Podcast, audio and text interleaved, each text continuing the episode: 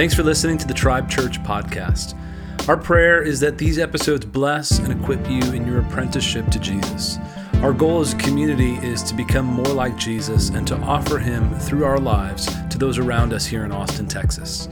More like Jesus, more for others. For more on our church, check out atxtribe.org. God bless. All right. So today we are finishing up our, our series called Reconstructing Faith. And it's honestly been one of my favorite ones because uh, I felt like the Spirit moved and we saw just the different var- variations of how we are uh, always sort of reconstructing, you know, de- deconstructing and reconstructing our faith. We're always questioning. That's normal and human. And there are sort of mini, mini reconstructions, like, you know, like home improvements that we do. And then sometimes we just do an overhaul, right? And sometimes you need a do over. And some of us are in a, in a phase of we just built something amazing, I'm just riding the wave, right? And some of us are doing some mini reconstructions, which is probably a good thing because you don't do enough of those and you need an overhaul every once in a while, right? Uh, some of us are in a, in a place of I'm rethinking everything, I'm questioning everything, and that's totally fine as well. Now, this whole series was meant to equip you with tools to do that, to go about that, how to, what not to do, how not to think, what are things that you can explore, things that you can leverage, things that can transform you in your journey to live a fuller, more complete, um, uh, full life, just like Christ intended you to, to do. Um, and today, so and we we went all kinds of different directions, and it was amazing actually. You know, I'm super grateful for how the Spirit worked here. Now, today it's the last one, and today, my goal is to give you like one thing that you're not going to be able to forget. You know, because we're fickle individuals. Like, you know, the, the, the, the, most, the most sort of ineffective job in the world is being a preacher because by Monday night, people forget what you said on Sunday. Uh, well, I don't, maybe, maybe not. I don't know. I don't know.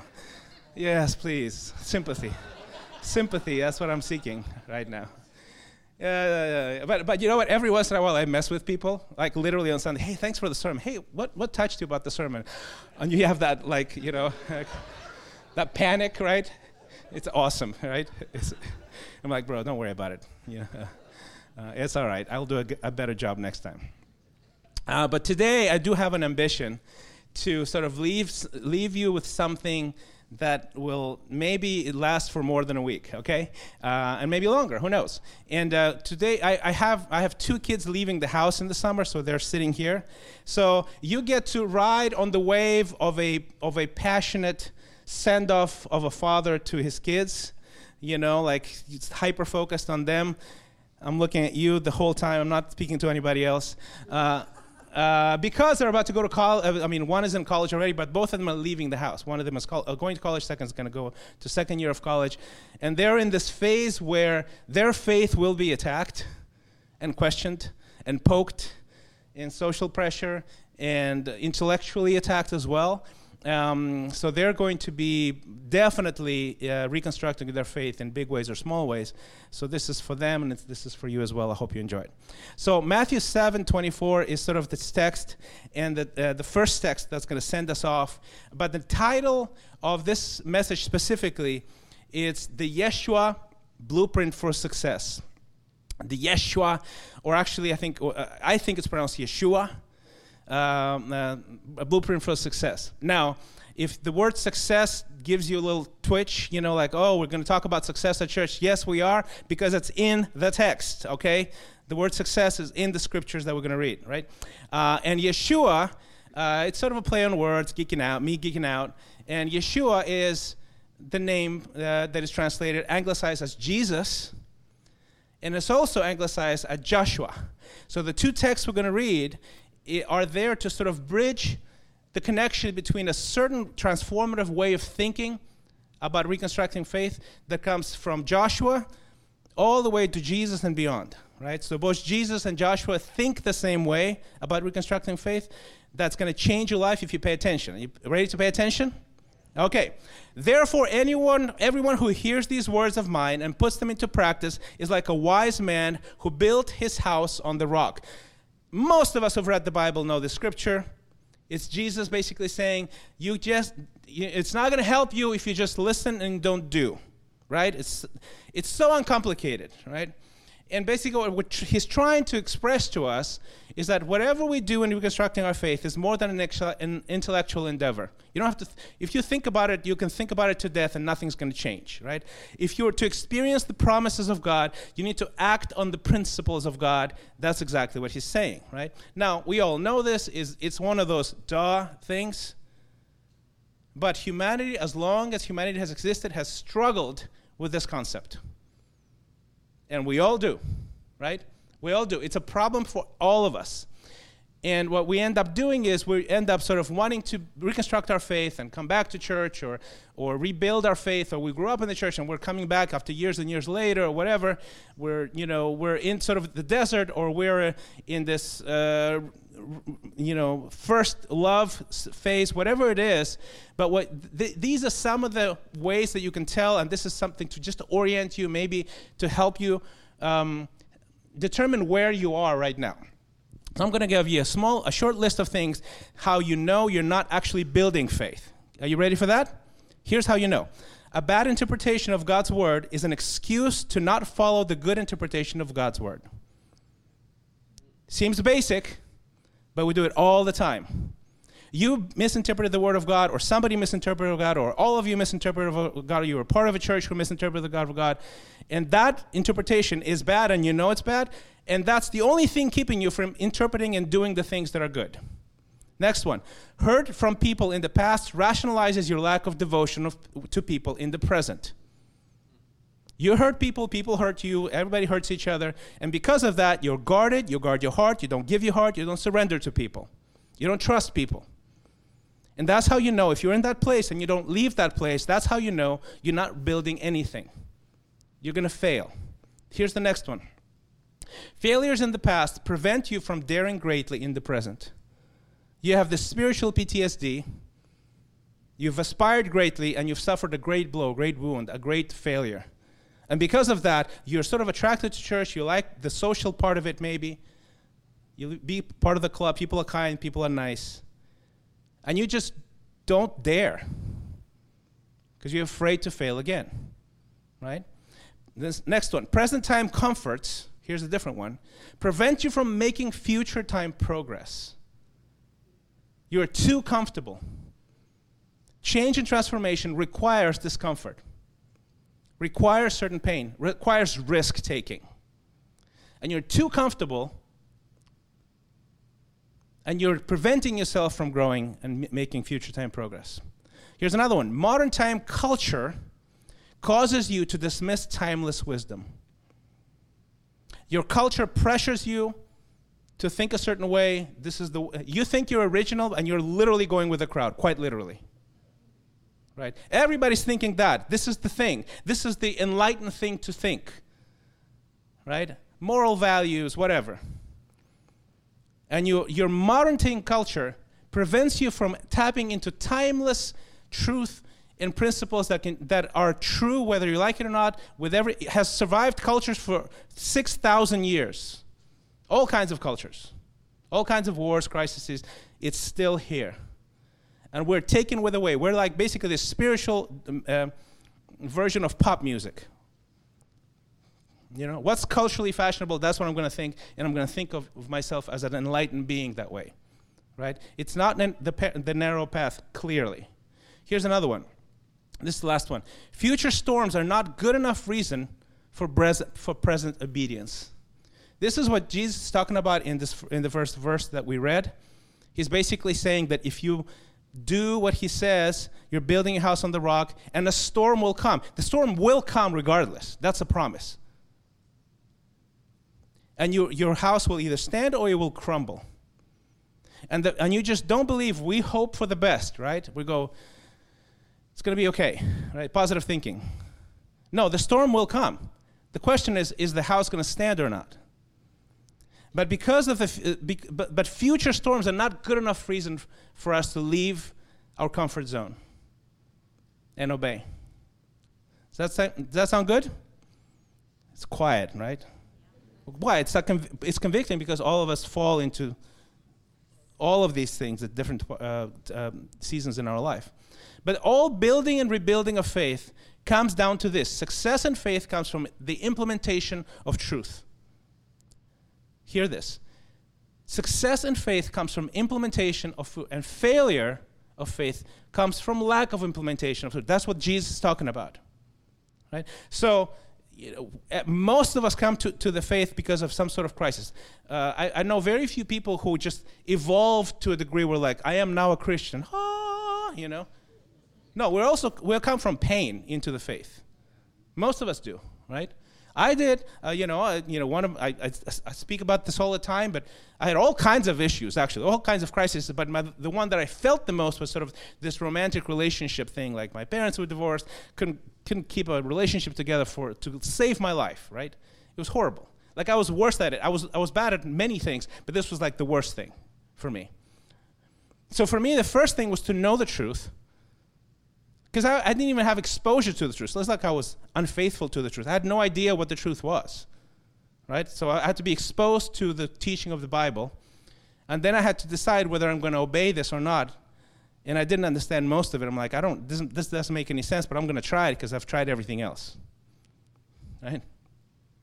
And the best thing I did in my life is to is to just practice what is being taught. That's pretty much it, right?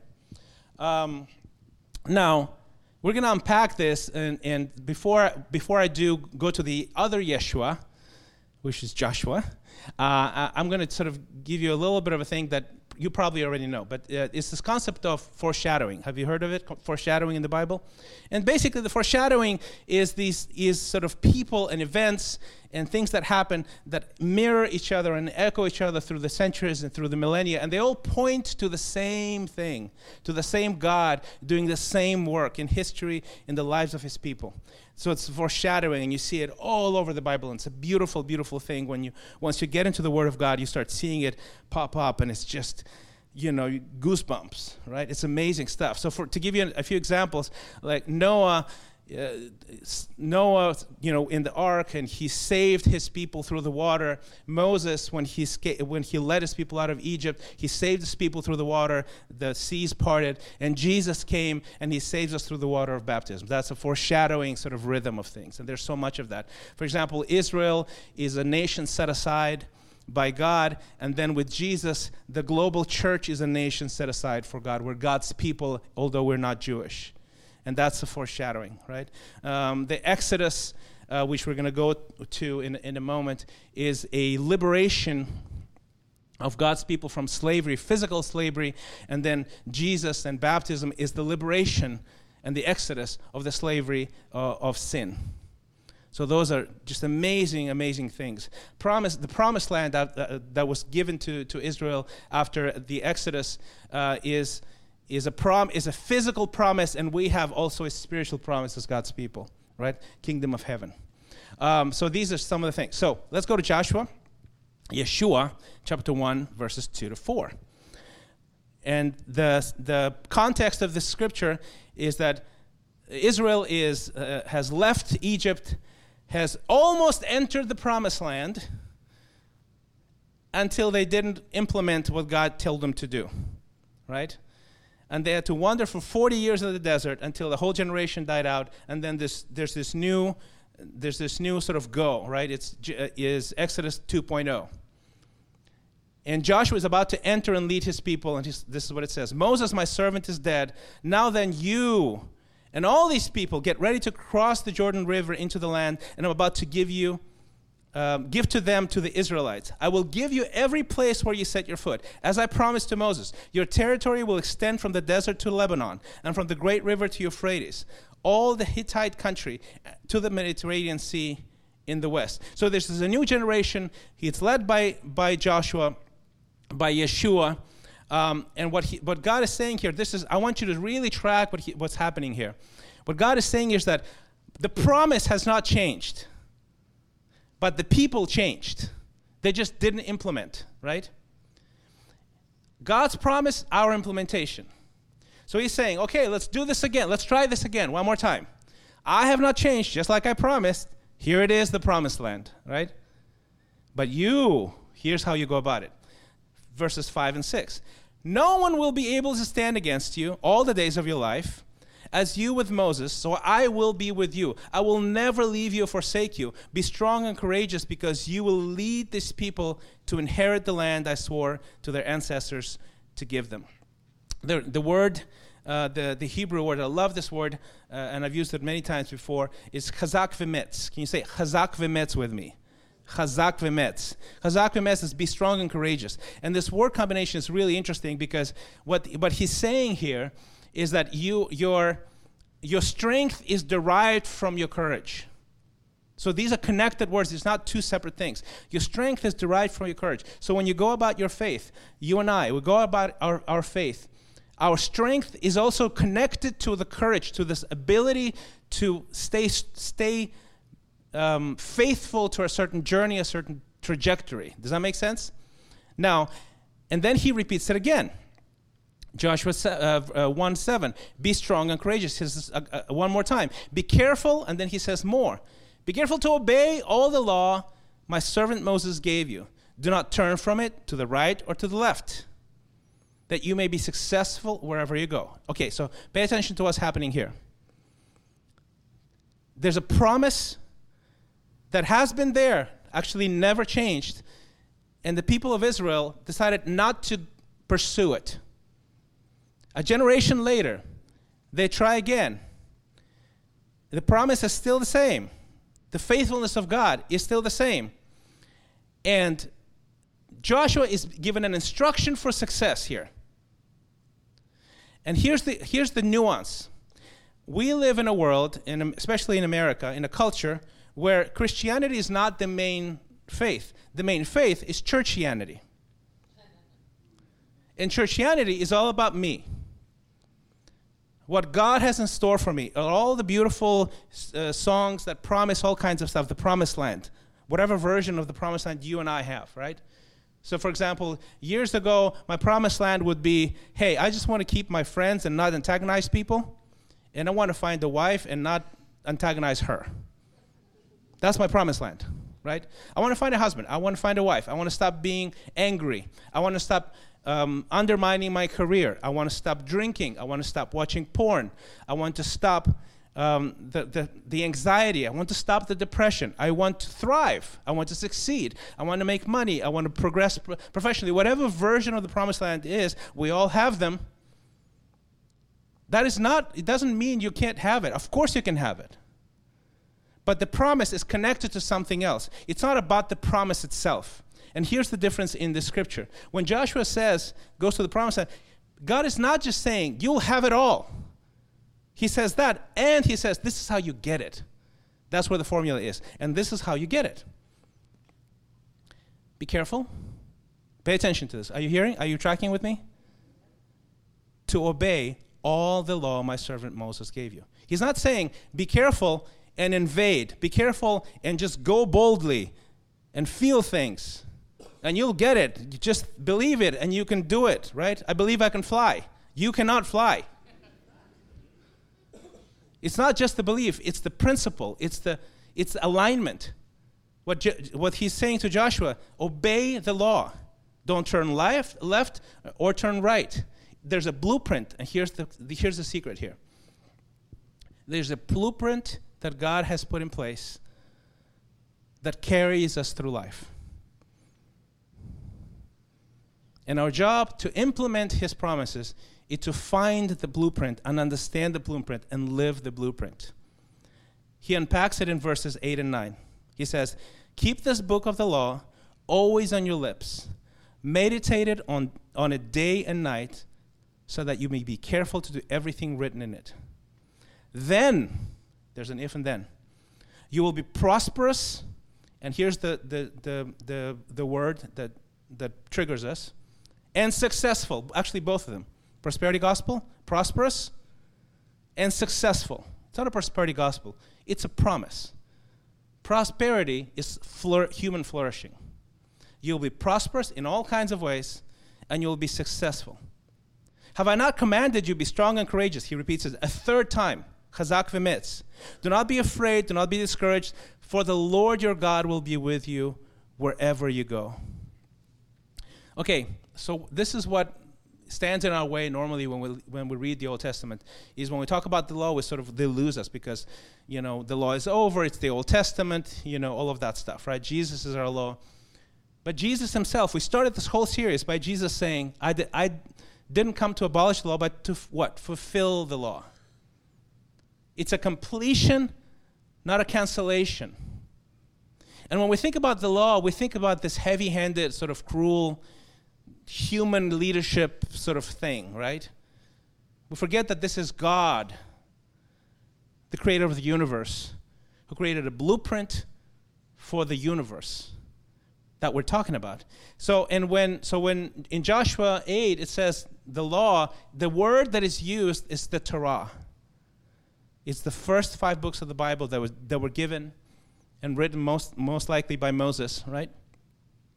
And it's the blueprint for success is that God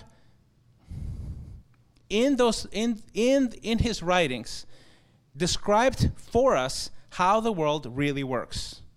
It's the natural all the way natural meaning genesis 1 describes the beginning of time space and matter in one verse.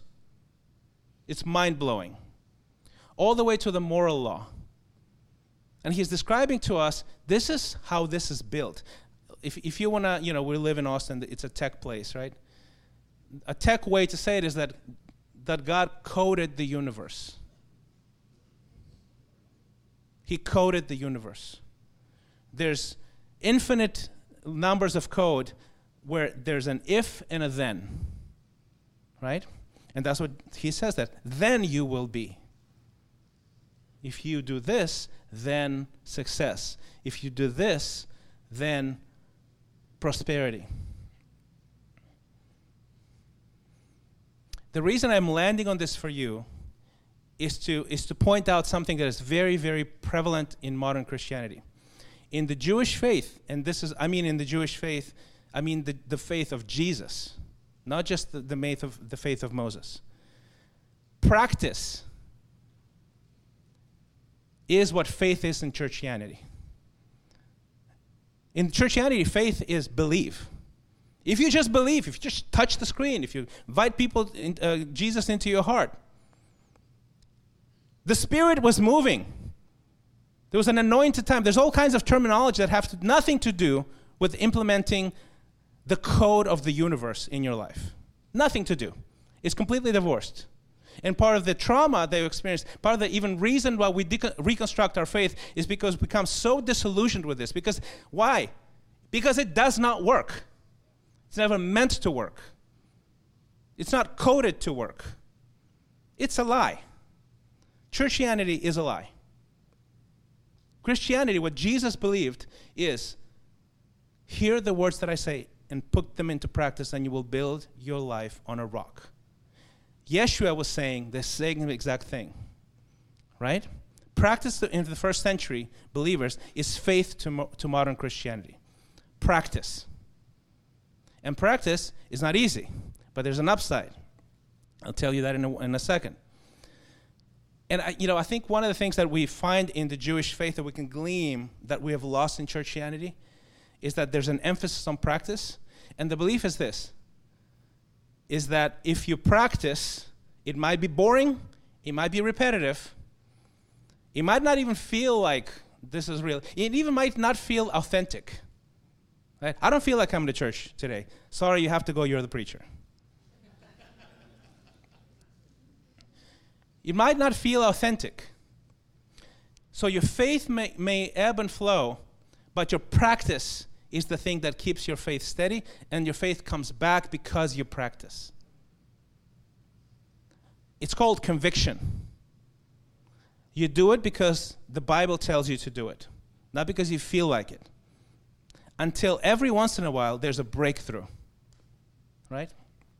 Exhibit A the context of this whole scripture of, of, of, of Joshua coming into the promised land is because Exodus 1.0 failed. Why? I mean, think about this. Israel saw miracles, plagues, a nation that had them, let them go. Not only did they let them go, they gave them their gold. Think about that. hey, not only are you free now, but here's all of our riches. And then they go, they go through the, the, the sea parts. How freaky is that? And saves them for an army that is superior by far. I mean, the whole thing is amazing. And then they reach the very boundary of this, of this milk and honey promised land, the thing that they craved, and they go, Yeah, it's too hard. And God says, I'm with you. You're going to do all of this stuff. And they sent 12 guys, 10 guys come in negative. 12, and, and they basically trumped the two guys who were faithful, and Joshua was one of them Joshua and Caleb, right?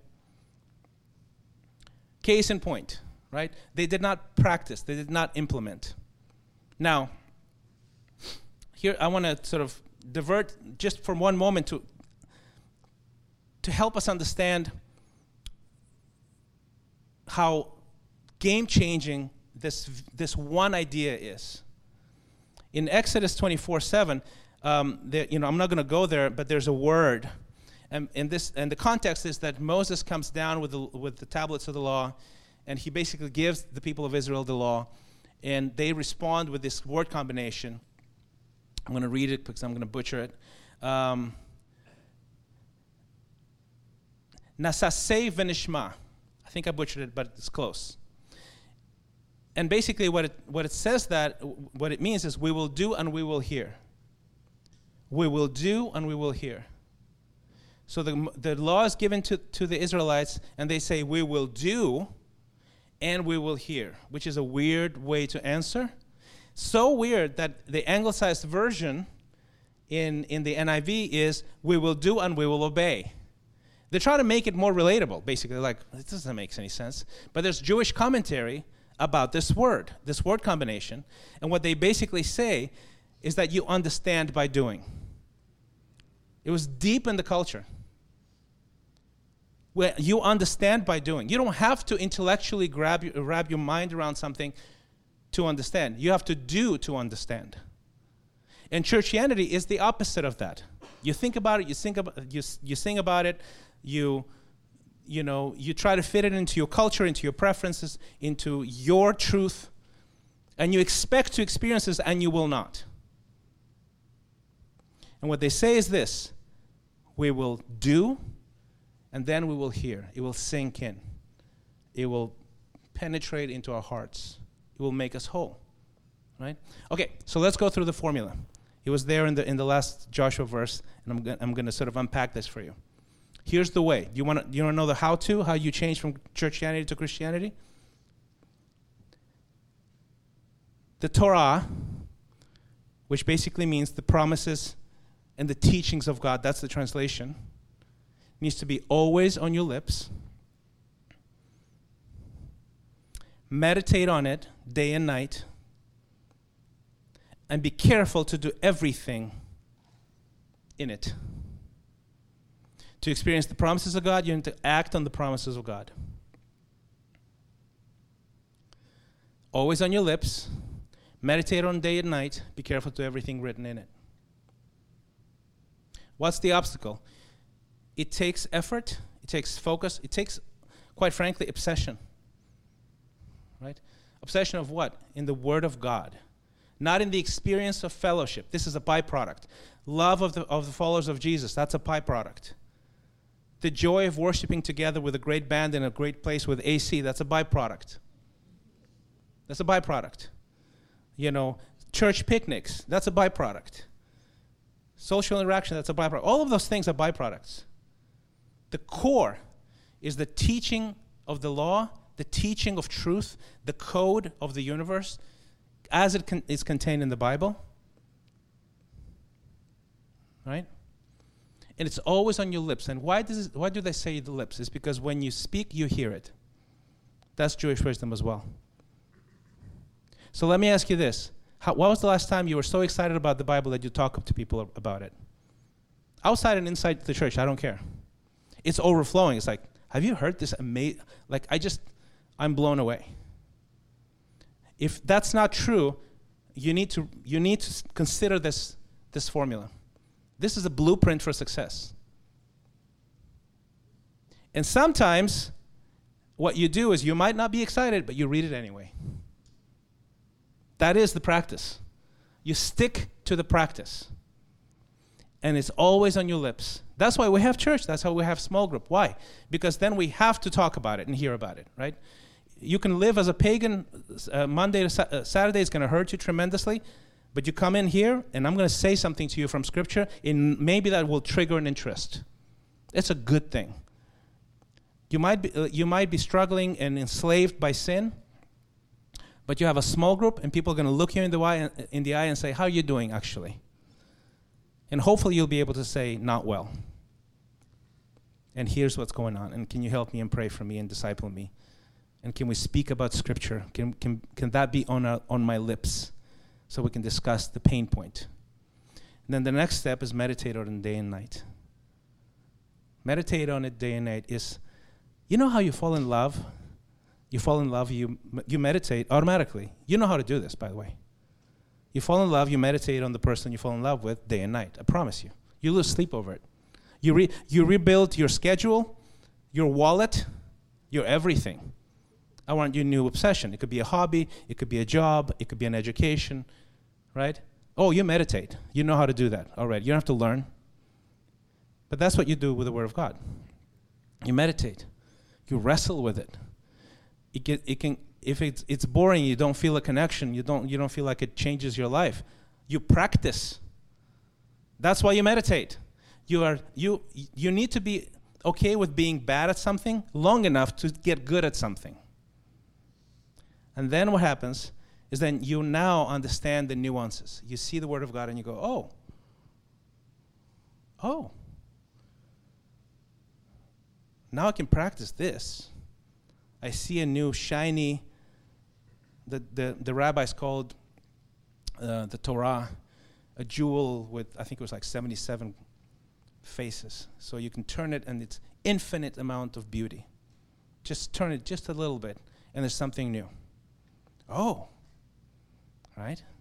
To experience the promises of God, act on the, on the promises of God. There's a, it's just an amazing thing. Now, there's a love um, how the world, even if that has nothing to do with the Bible, nothing to do with religion, discovers the code of the universe.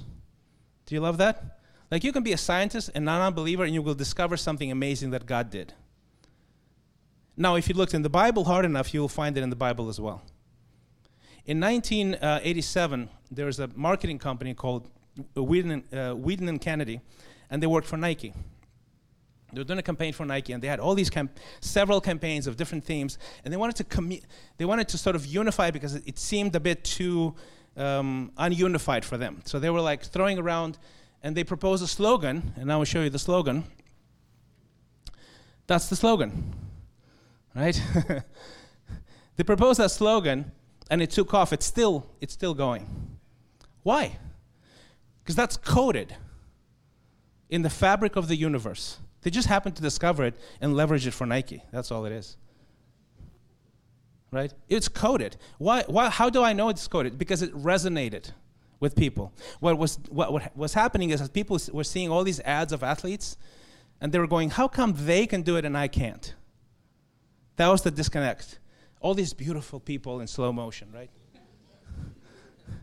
and I'm looking at myself sitting on a couch, eating, eating Cheetos, going, no. And what they did is they bridged the gap. They said, just do it. Just get off that couch, man. Implement. And you'll get there. And it just resonated and took off, and it's still going. Isn't that amazing? The first interview they did in this campaign was with, was with an 80 year old marathon runner who ran 17 miles a day. 17 miles a day. I can't run 17 miles a day. Not now, not ever, actually. think about it and going, no, it actually never happened in my life. But you see, it resonated because that's the code. How, this is how God coded the universe. You implement, you practice, and that is the formula to success. I mean, it, once you see that one thing, you'll see it everywhere. You'll see it in seminars. You'll see in startup conferences. You'll see in, in entrepreneurial workshops All of them will say, What? Fail forward. Just do it. Go for it. Stop thinking about it. Stop tweaking the code. Just launch. All of them will say the exact same thing, which was written in the Bible thousands of years ago, right? So here's my question to you What's your, what's a deep desire, maybe an unrelented pain, an, an aspiration that just won't let go of your heart, you know?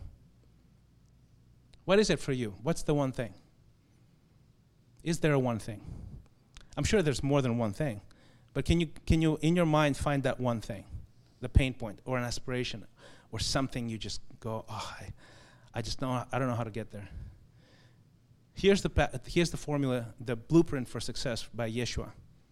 It's this you talk about it from the lens of Scripture, run it through Scripture, and talk about it. Think about it, you meditate on it day and night and then you act upon what comes out on the other end. Right? If you want to fail at reconstructing your faith, which I'm sure all of us want to, here's what you do. Instead of the Torah, instead of the teaching of the law, you talk about my truth. I think about my truth, and I act upon my truth. And that's what many people who are, who are saying they're reconstructing their faith are doing. They're not, they're not concerned with the truth of God. They don't have the authority of the Bible as, as the guiding light. Their truth is the guiding light. And they're using that lens to reconstruct their faith. The problem with that is that your truth, my truth, it's derived. Let me give you a news, news, news flash. You did not code the universe. You just didn't. It's bad from, but it you know sucks to be at me, right? I did not code the universe, and I have all kinds of truth swirling around my truth in my head, and I need to get rid of it and replace it with true, with actually something that works, right? Um, I was watching, as I said, you know, one of my one of my big things uh, when I became a Christian, one of my big failures was you know relational problems and stuff like that, and Deb and I have been married for many years and happily married, and we have kids to witness it. And they, you know, they, they know, they know, they they have standards that they cannot ignore. Right? They're like everything. This is like an escapable torture for them now. Right? They get into a bad relationship. They go, yeah, that's not I, that's not how mom and dad would do it. Uh, it's cool. I love it. I love to torture them from the inside like that. you know. Uh, um, but the reason I tell you this is that there's, you know, I was the the world will will take their truth and try to implement this blueprint that doesn't work.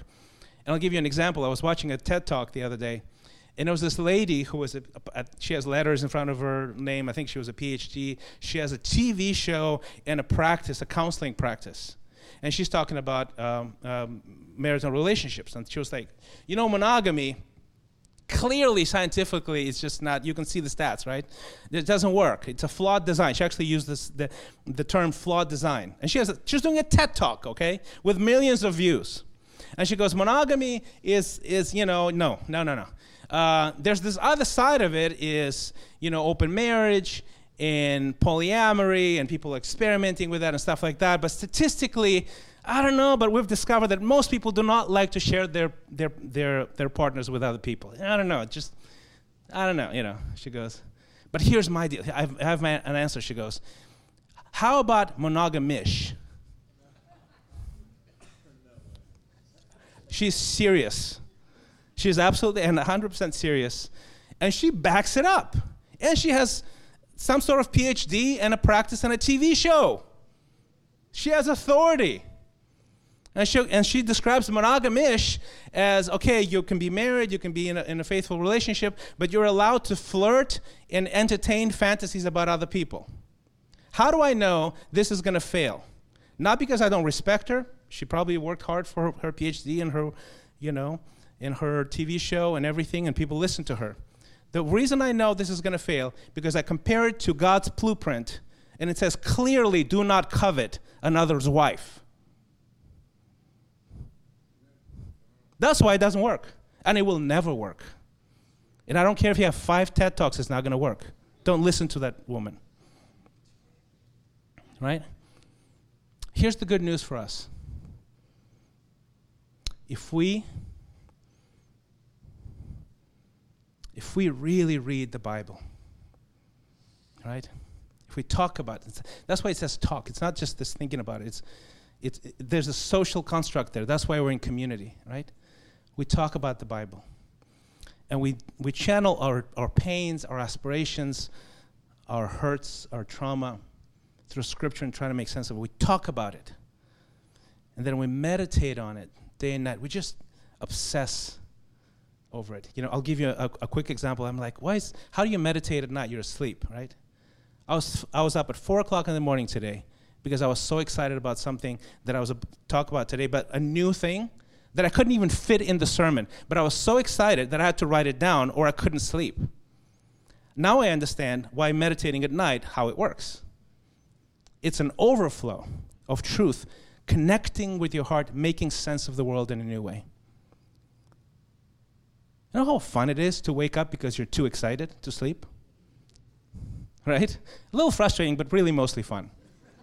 It's like, I, can, I have to write this thing down. This is gold, man. Can't even preach it because I don't have time for it. But it's amazing, right? And if you act upon this truth, your faith will come after the acting. You have to do it. I can write uh, amazing ideas. If I write, write some things that I want to share with you at 4 o'clock in the morning, if I don't preach it, it goes away.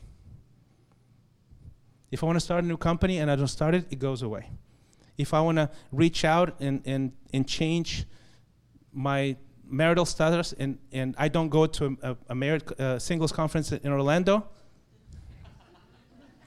see what I did there? Implement, baby. Singles conference, baby. I met Deb at a singles co- at, a, at a conference. I believe in conferences. Just saying, just saying, Orlando's coming. Hundreds of singles. God, why can't I find a husband? Have you said hi to a few single Christians? Maybe hundreds of them? Just saying, right? and here's the cool thing when you when you live this thing out when you when you it's not that you are just it's not that you are just transformed. You are transformed right? When you become a christian you be, you are baptized and still the thing is you're not like changed forever when you become a, a christian. Otherwise you wouldn't struggle after you were a christian. You struggle. You have growing to do right? I struggle. I i'm an entrepreneur. I've been in the church for 25 years. I love business and I've been healing from like communist ideology and literally grandpa in my brains stuff for uh, over probably close to two decades now. And last week I had a breakthrough after 20 years of understanding business from the biblical perspective that I didn't have before. It doesn't stop. It's a, it's a gift that g- keeps on giving, you know? And it just changes you from the inside. That is the formula for success. You just keep practicing it because He will give you gift after gift after gift, practice after practice, breakthrough after breakthrough. And it doesn't require that you just change. It's not like you're a superman or superwoman. What happens is you're aligning yourself with, with the code that, that, that created the universe. And the code is the, is the law, the, the nature of how things work carries you forward. So if you're in a, in a, in a successful marriage, for example, and you didn't have a successful marriage before, you're not like this 10 times more better married man. No, you're one time aligned with God, and that carries you. You see the difference there? You're not Superman. Like I didn't fail at every relationship I had before I d- met Deb, and all of a sudden I'm married for, you know, 23 years, an, ama- an amazing marriage because I'm 23 times better. I'm not 23 times better. I'm one time faithful to the principles of God and how God coded marriage. And I just keep trying at it, you know. And I don't do well all the time. But I'm, I know where I'm, I'm, I'm trying to hit that same spot. I know what it is. Uh, Brandon and Nicole just celebrated five years of marriage. Same story, right? What's the transformation? They're awesome. They're awesome. Are they like five times more awesome? Not, not really. They just, they just stuck. They just stuck to the blueprint. They just found the blueprint. That's that's the good news. It, it's good news for us, right? Because you just find the blueprint, and you just stay with the blueprint, and you practice. It's on your lips. You meditate day and night, and you implement it. Lips, meditate in day and night, implement it, and you'll be fine. Isn't that good news? And here's the thing that woke me up today. I'm gonna one thing that I did include is that what's the what are we to do when we still fail? And we do. You know, in big ways and bad way, in, in small ways. I can be rude to my wife, I can be exasperating to my kids. What are we to do? I know the blueprint, and I can still be rude to my wife and exasperating to my kids. And here's the beauty that's why we need Jesus. That's why we take communion every week. Because we need grace. Because the blood of Jesus covers all of that. And it bridges what is missing, what we can't accomplish through the law. Because we can't accomplish everything through the law. That's why we need Jesus. That's why every, every week we just take this bread and take this juice and we remind ourselves that even if we haven't performed to the best of our abilities, even if the blueprint didn't carry us all the way to success, Jesus will. And that's a beautiful thought, right? So I want to leave you with one question as we meditate and contemplate and, and pray and take communion. What is the one thing you can address using the Yeshua blueprint? Choose one thing and see if you can go through these steps. Just take it through the Bible. Put it on your lips. What does Scripture say about what you're th- experiencing right now? Right? Meditate on. Just turn around. If it doesn't make sense, just keep at it. Practice and implement. And see what happens because faith follows that, and that's the Joshua way, both the Joshua way and the Jesus way. Let's pray.